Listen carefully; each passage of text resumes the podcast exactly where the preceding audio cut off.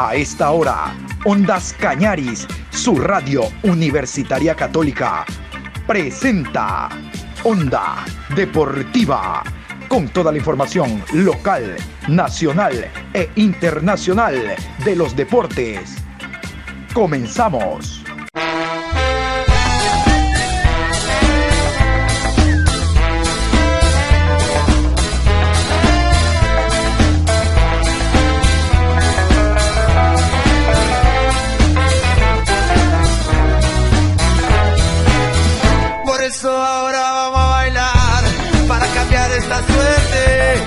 Sabemos gambetear para ausentar la muerte.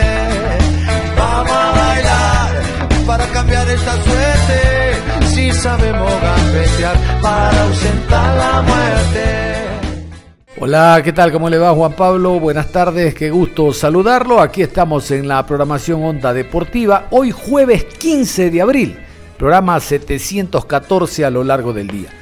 Como habíamos indicado en la mañana, vamos a hablar en esta programación del partido de Copa Libertadores de América que se jugó el día de ayer en el estadio Arena du Gremio, allá en Porto Alegre, con victoria visitante de un club ecuatoriano. Hablamos de Independiente del Valle sobre el gremio 2 por 1. Pero antes vamos a repasar, nos solicitan, nos piden, aquellos que no pudieron escuchar el programa de la mañana, Vamos a ir con los resultados de la fecha número 8. Cabe recordar que esta fecha 8 se adelantó la semana anterior precisamente por la participación de Independiente del Valle en Copa Libertadores, allá en el Estadio Bellavista, donde Independiente, también visitante, le ganó 2 por 0 al técnico universitario. Así se inició la fecha. Vamos con el recorrido de lo que fue entonces esta fecha 8 y ya nos metemos a la 9. Mañana viernes habrá fecha número 9, pero vamos por parte. Resultados de la fecha número 8, Liga Pro Campeonato Nacional. Técnico 0, Independiente 2. Anotaron Brian Montenegro y Lorenzo Farabelli. Orense 0, Muchurruna 2. Anotaron Wagner Delgado y Jacobo Caufati. Barcelona 3, Auca 0. Anotaron Nixon Molina y Emanuel Martínez. 9 de octubre 4, Guayaquil City 0. Anotaron Orlín Quiñones, Dani Luna, Mauro Daluz y Gualberto Caicedo. Olmedo y Deportivo Cuenca empataron a 2. Anotaron por Olmedo Jaime Ayoví al minuto 3 y al minuto 6. Por Deportivo Cuenca, Federico Jordan y Diego Dorregaray. Delfín 2, Macará 0. Anotaron John Jairo Cifuentes y Juan Vieira. Liga de Quito 1, Manta 0. Anotó Yorcaef Reasco. Universidad Católica 2, Emelec 3. Por Católica, Juber Mosquera y Jorge Valencia. Por Emelec, los tres goles fueron anotados por Alejandro Cabeza. Muy bien, igual como hablamos en la mañana de la tabla de, de posiciones, vamos a conocer a continuación cómo se encuentra la misma, indicarles que exceptuando Independiente del Valle y Universidad Católica, el resto de clubes se encuentra a la par en cuanto a ocho partidos jugados, Independiente 7, Católica 7, ya viene Independiente para ponerse a la par y veremos qué novedades o qué sorpresas puede arrojar, la tabla de posiciones al margen de la derrota del día de ayer de Universidad Católica actuando como local. Recuerdan ustedes con esa actriz de Alejandro Cabeza. Pero vamos a lo nuestro. Vamos a la tabla de posiciones que no ha variado desde que comenzó con un Barcelona que continúa en la primera posición.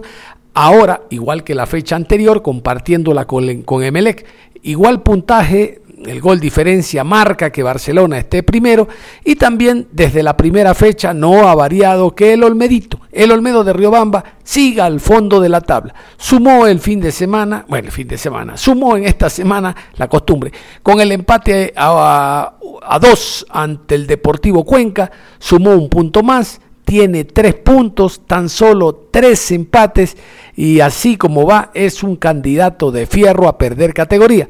Pero bueno, falta mucho todavía, ojalá mejore de todo corazón porque es el único representante de la ciudad de Riobamba. Vamos a continuación con la tabla, la tabla de posiciones y cómo se encuentran los equipos al cierre de esta octava jornada. En la primera posición, Barcelona con 17 puntos más 11. Segundo, Emelec, 17 puntos más 6. Tercero, Muchurruna, 14 puntos más 5. Cuarto, Liga de Quito, 14 puntos más 4. Quinto, Independiente del Valle, 13 puntos más 3. Sexto, Deportivo Cuenca, 12 puntos más 1. Séptimo, Macará, 12 puntos más 1. Octavo, 9 de octubre, 10 puntos más 1. Noveno, Delfín, 10 puntos, 0 gol diferencia. Décimo, Universidad Católica, con 9 puntos más 2. Décimo primero, Aucas, con 9 puntos menos 1. Décimo segundo, Técnico Universitario, con 9 puntos menos 1. Décimo tercero, Manta, 8 puntos menos 4. Décimo cuarto, Guayaquil City, 7 puntos menos 9. Décimo quinto, Orense, 5 puntos menos 7. Décimo sexto, Olmedo, 3 puntos menos 12.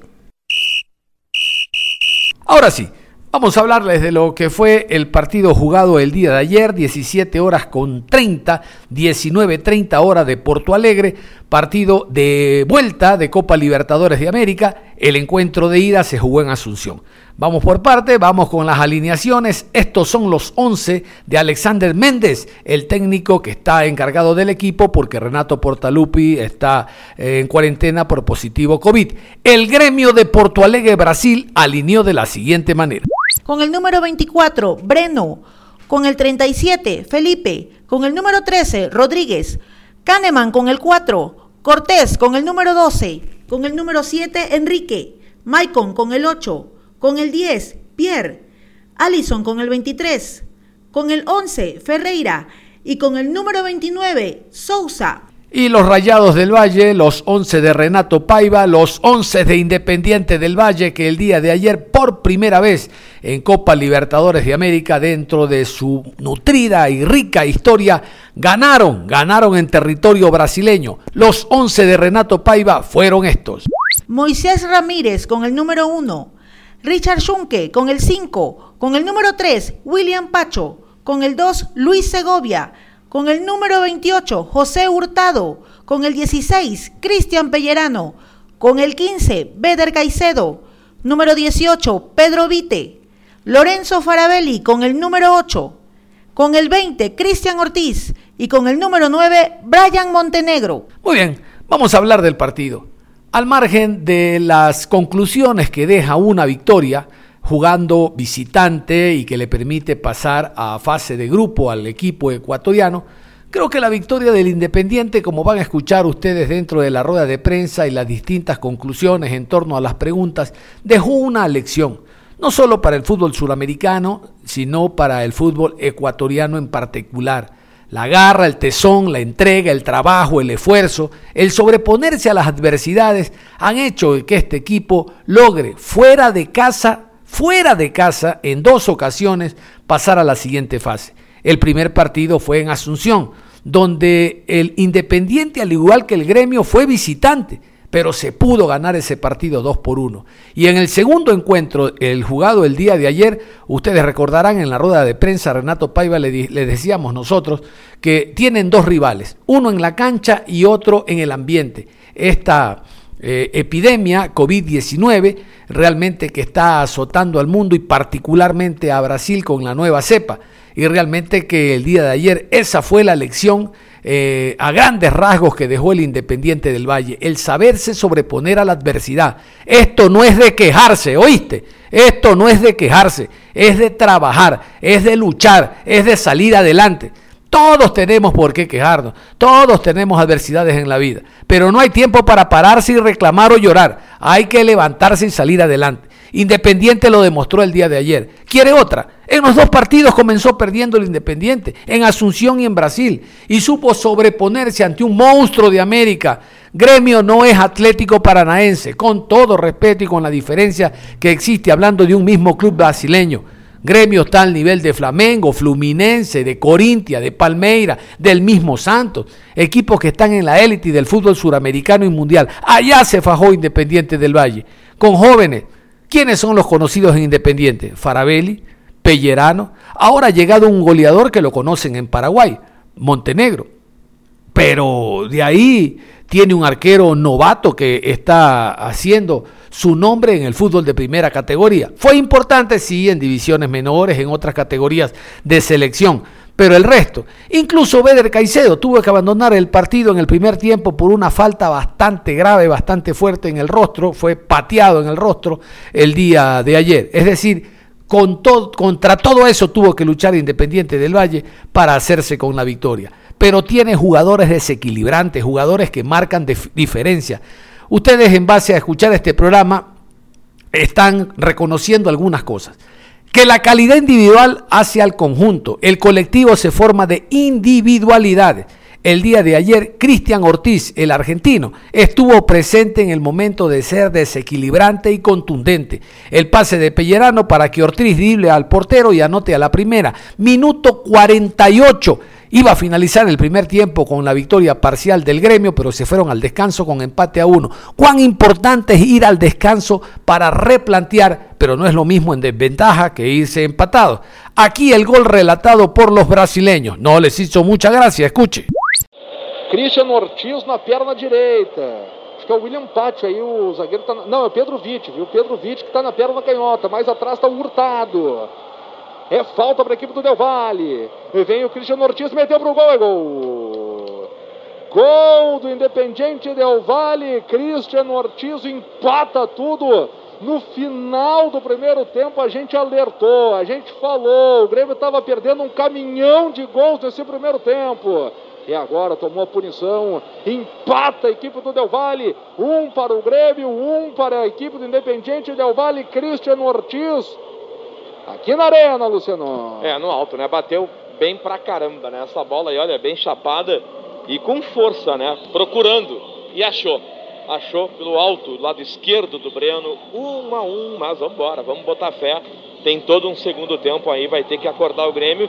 E realmente, perdeu muito gol na primeira etapa e tá fazendo falta. E novamente Ortiz, al minuto 66 Al minuto 66 se hizo presente en el marcador y ahora sí, la cosa se ponía muy cuesta arriba porque tenía que marcar tres goles, tres goles el cuadro eh, local para pasar de manera directa, un gol más para irse a penales. La cosa estaba durísima, durísima porque Independiente demostró realmente el día de ayer que fue un equipo, quiero remarcar en esto, porque el fútbol, el fútbol deja enseñanza un equipo que supo salir adelante de las adversidades. Minuto 66, Cristian Ortiz anota la segunda para los Rayados.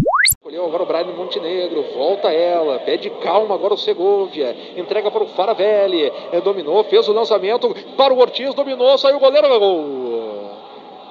Gol do Independiente Del Valle, Cristiano Ortiz e que belo gol da equipe do Del Valle. Lançamento do Faravelli no peito do Cristiano Ortiz. Ele soltou uma bomba de perna canhota para decretar o segundo gol da equipe do Del Valle na arena. Grêmio 1, um, Independiente Del Valle 2, Luciano. Verdade, né? Olha, no vazio tinha espaço e aí só encaixou para sentar o, a bota nela, não teve que fazer 2 a 1 um voltaremos para a Copa Sul-Americana, né? Ao que tudo indica, está pintando a Sul-Americana aí no caminho do Grêmio. O Grêmio que está se despedindo da Taça Libertadores da América em 2021. Vámonos a la rueda de prensa. La rueda de prensa estuvo matizada por la experiencia, como siempre ocurre. El jugador que asiste a la rueda de prensa de Copa Libertadores es un hombre de experiencia. Antes fue para Farabelli, ahora es Cristian Pellerano el hombre habló de lo que significó la victoria y el paso a la siguiente fase de Copa Libertadores en un grupo durísimo. De eso le hablamos después. Aquí Pellerano. Tu sensación de haber superado a Grêmio en los 180 minutos, sabiendo que todos los minutos fueron fuera de tierras, perdón, tierras ecuatorianas. No, muy bueno, muy bueno. Creo que, que el resultado eh, sino en, todo tipo de aspectos. Muy bueno, muy bueno. Es un club que, quiere seguir creciendo. Y sin duda que, este tipo de partidos, eh, este tipo de competiciones te hacen crecer muchísimo más y, mantenerte en, las mejores en las mejores competiciones. Y, bueno creo que todo el cuerpo técnico, jugadores, directiva, afición, empleados del club, teníamos esa ilusión de, volver a jugar la Copa Libertadores y, por suerte lo pudimos lograr y, como, te lo dije antes, ¿no? Eh, el hecho de haber jugado los dos partidos fuera de casa creo que es una clara muestra de, cuando por ahí se habla mucho de, la altura y creo que, este equipo hoy volvió a demostrar nuevamente en Brasil, como ya lo habíamos hecho en su momento con Corinthians, que está para grandes cosas, así que, hay que seguir por, por este camino. André Silva da Rádio Gaúcha pergunta: Que projeção você faz a partir de agora com a vaga para enfrentar Palmeiras, Defensa y Justicia y Universitario? ¿Cómo nos preparamos? ¿Cuál proyección? Ah, la mejor, la mejor. Lo primero era, era poder entrar a la fase de grupos de la Libertadores, era el objetivo que teníamos por delante.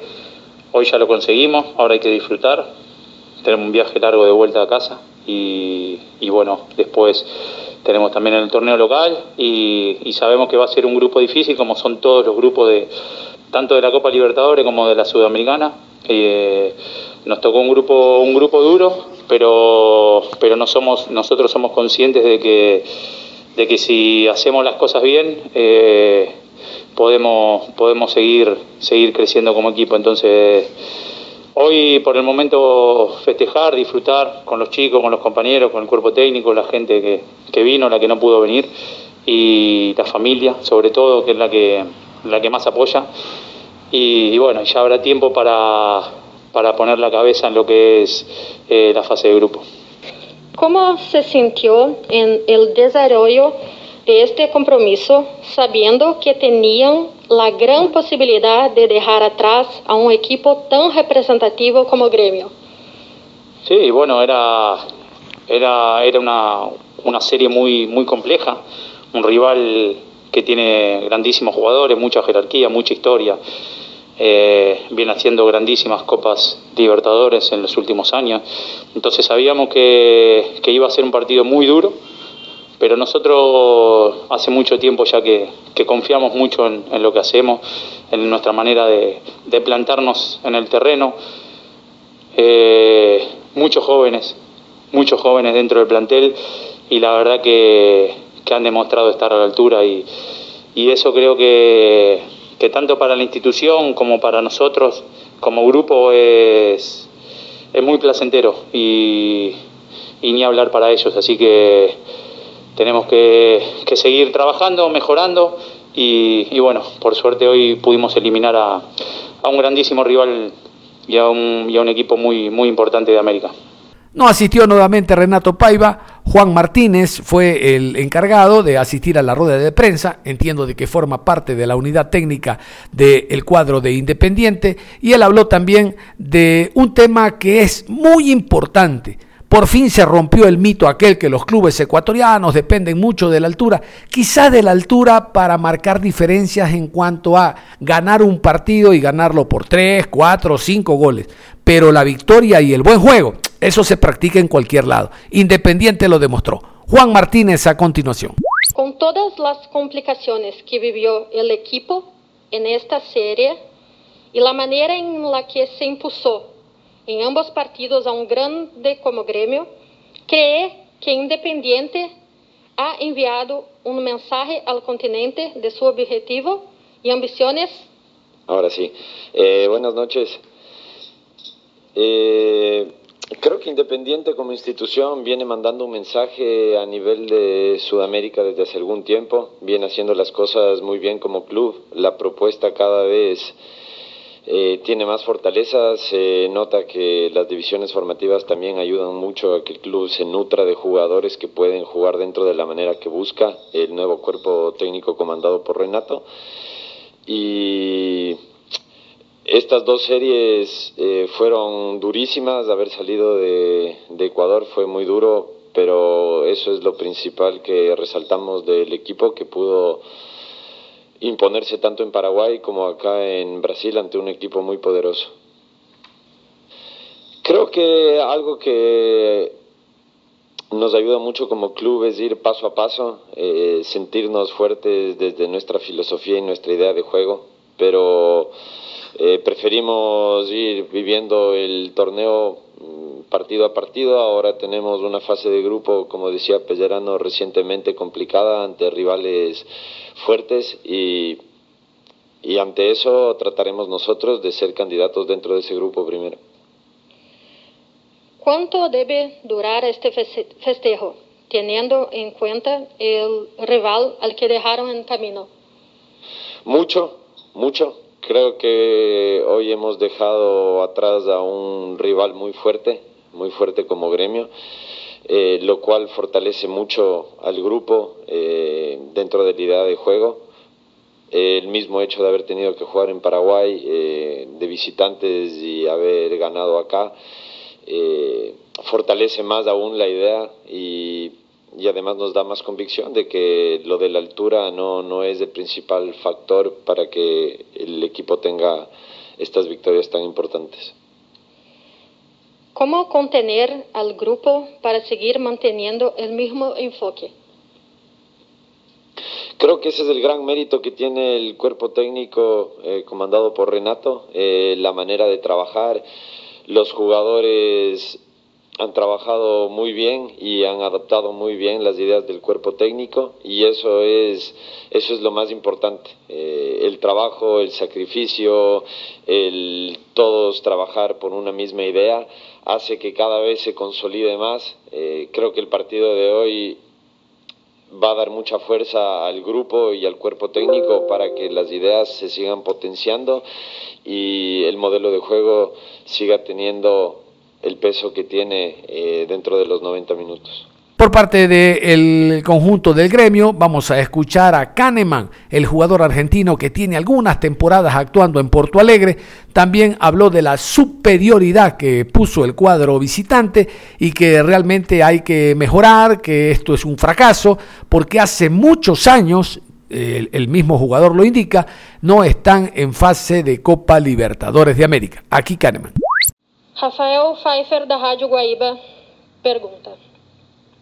Depois de muito tempo, o Grêmio fica fora da Libertadores. Qual o peso dessa eliminação para esse grupo de jogadores? Não, claramente um, um golpe forte. É, ninguém queria ser eliminado hoje, mas temos o campeonato da Sul-Americana que já começa semana que vem. Sexta temos outro jogo. E bola que sigue, bola para frente. Ninguém está feliz, ninguém está contente por isso. Me imagino a, a a tristeza do torcedor, mas hay que olhar para frente e, e tratar de corrigir lo, lo que vem sendo feito errado. Aline Nastari, TNT Sports. Kahneman, nesse momento, torcedores se perguntam da causa da eliminação. O adversário tem méritos, mas as atuações do Grêmio não vinham sendo tão convincentes.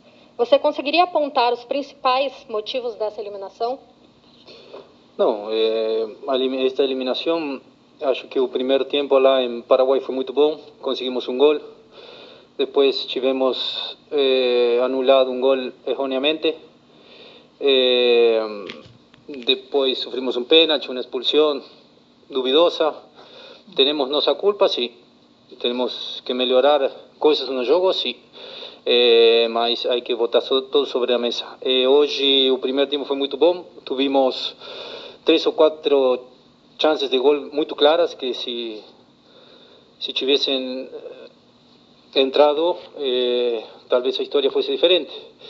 Eles são um time que faz o mesmo uma cabeça muito forte no, a cabeça nossa hoje no segundo tempo eh, parou e, e talvez isso, isso pode ser algum dos, fatores que que possa ser determinante na hora do, do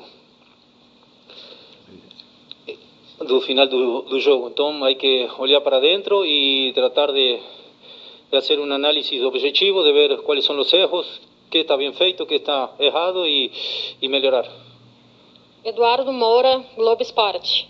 Kahneman, vocês saem preocupados com o que foi apresentado? Preocupados não. Eh, sí, tristes. Eh, sí, sabemos que, que, tenemos que analizar algunas cosas. Repito, eh, hay que hacer un análisis de esta. Las cosas boas, las cosas ruins, las cosas que, que no dependieron de nosotros, que también mudaron el resultado. Hoy el primer tiempo fue muy bueno. Pudimos hacer tres, cuatro gols donde no, donde no fuimos felices. Después ellos acertaron un, una boa uma boa falta, o rival também joga muito bem, está muito bem trabalhado, tem suas qualidades e também temos que, que valorar. É, assim que, repito, temos que fazer uma, uma crítica objetiva e tratar de, de melhorar o que está errado. Pergunta de Matheus Dávila, Rádio Bandeirantes.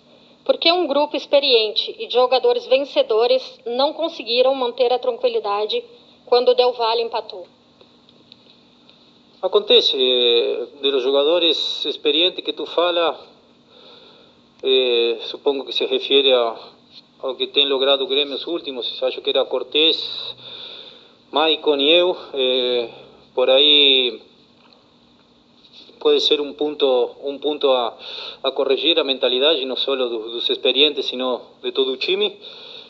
Repito, temos que fazer uma autocrítica e ver que está errado e que está certo eh, neste tempo. Nando Gross, Rádio ABC FM. O quanto prejudicou o Grêmio ter tido nas duas partidas jogadores expulsos? Não, claramente que isso isso prejudica, mas repito, temos que eh, aceitar eh, que o rival foi muito bom, o rival tem seus, seus méritos, mas também eh, tivemos um gol anulado, um pênalti com uma expulsão que dá para falar. Eh, entonces todo suma, tenemos que tratar de ver cómo neutralizar lo que el rival hoy fez bem, mas o que depende de terceros no depende de nosotros. Les decía, el grupo de Independiente del Valle está en el grupo 1. En el grupo 1 está siempre el campeón. Cuando se eh, dan los bolilleros y empiezan a ubicárselos en el primer bombo, en el grupo 1 va el campeón, Palmeiras. La suerte quiso que este año, igual que el año pasado, que en el grupo 1 cayó Flamengo, campeón de la Libertadores, Independiente, campeón de la Suramericana, Barcelona, que estuvo ahí, y el equipo brasileño, eh, perdón, y el equipo argentino, eh, colombiano, también estuvo en ese grupo. Bueno, ahora la coincidencia dio para que en el grupo 1 esté Palmeiras, campeón de la Libertadores, Defensa y Justicia, campeón de la Suramericana, Universitario, un grande de Perú, e Independiente del Valle, un grande de América. Hoy más que nunca creemos de que ese nombre que le pusieron del Mata Gigantes está muy bien titulado. Nada más, cerramos la información deportiva a esta hora de la tarde, invitándolos a que continúen en sintonía de Ondas Cañaris. Nosotros y ustedes nos reencontramos en cualquier momento.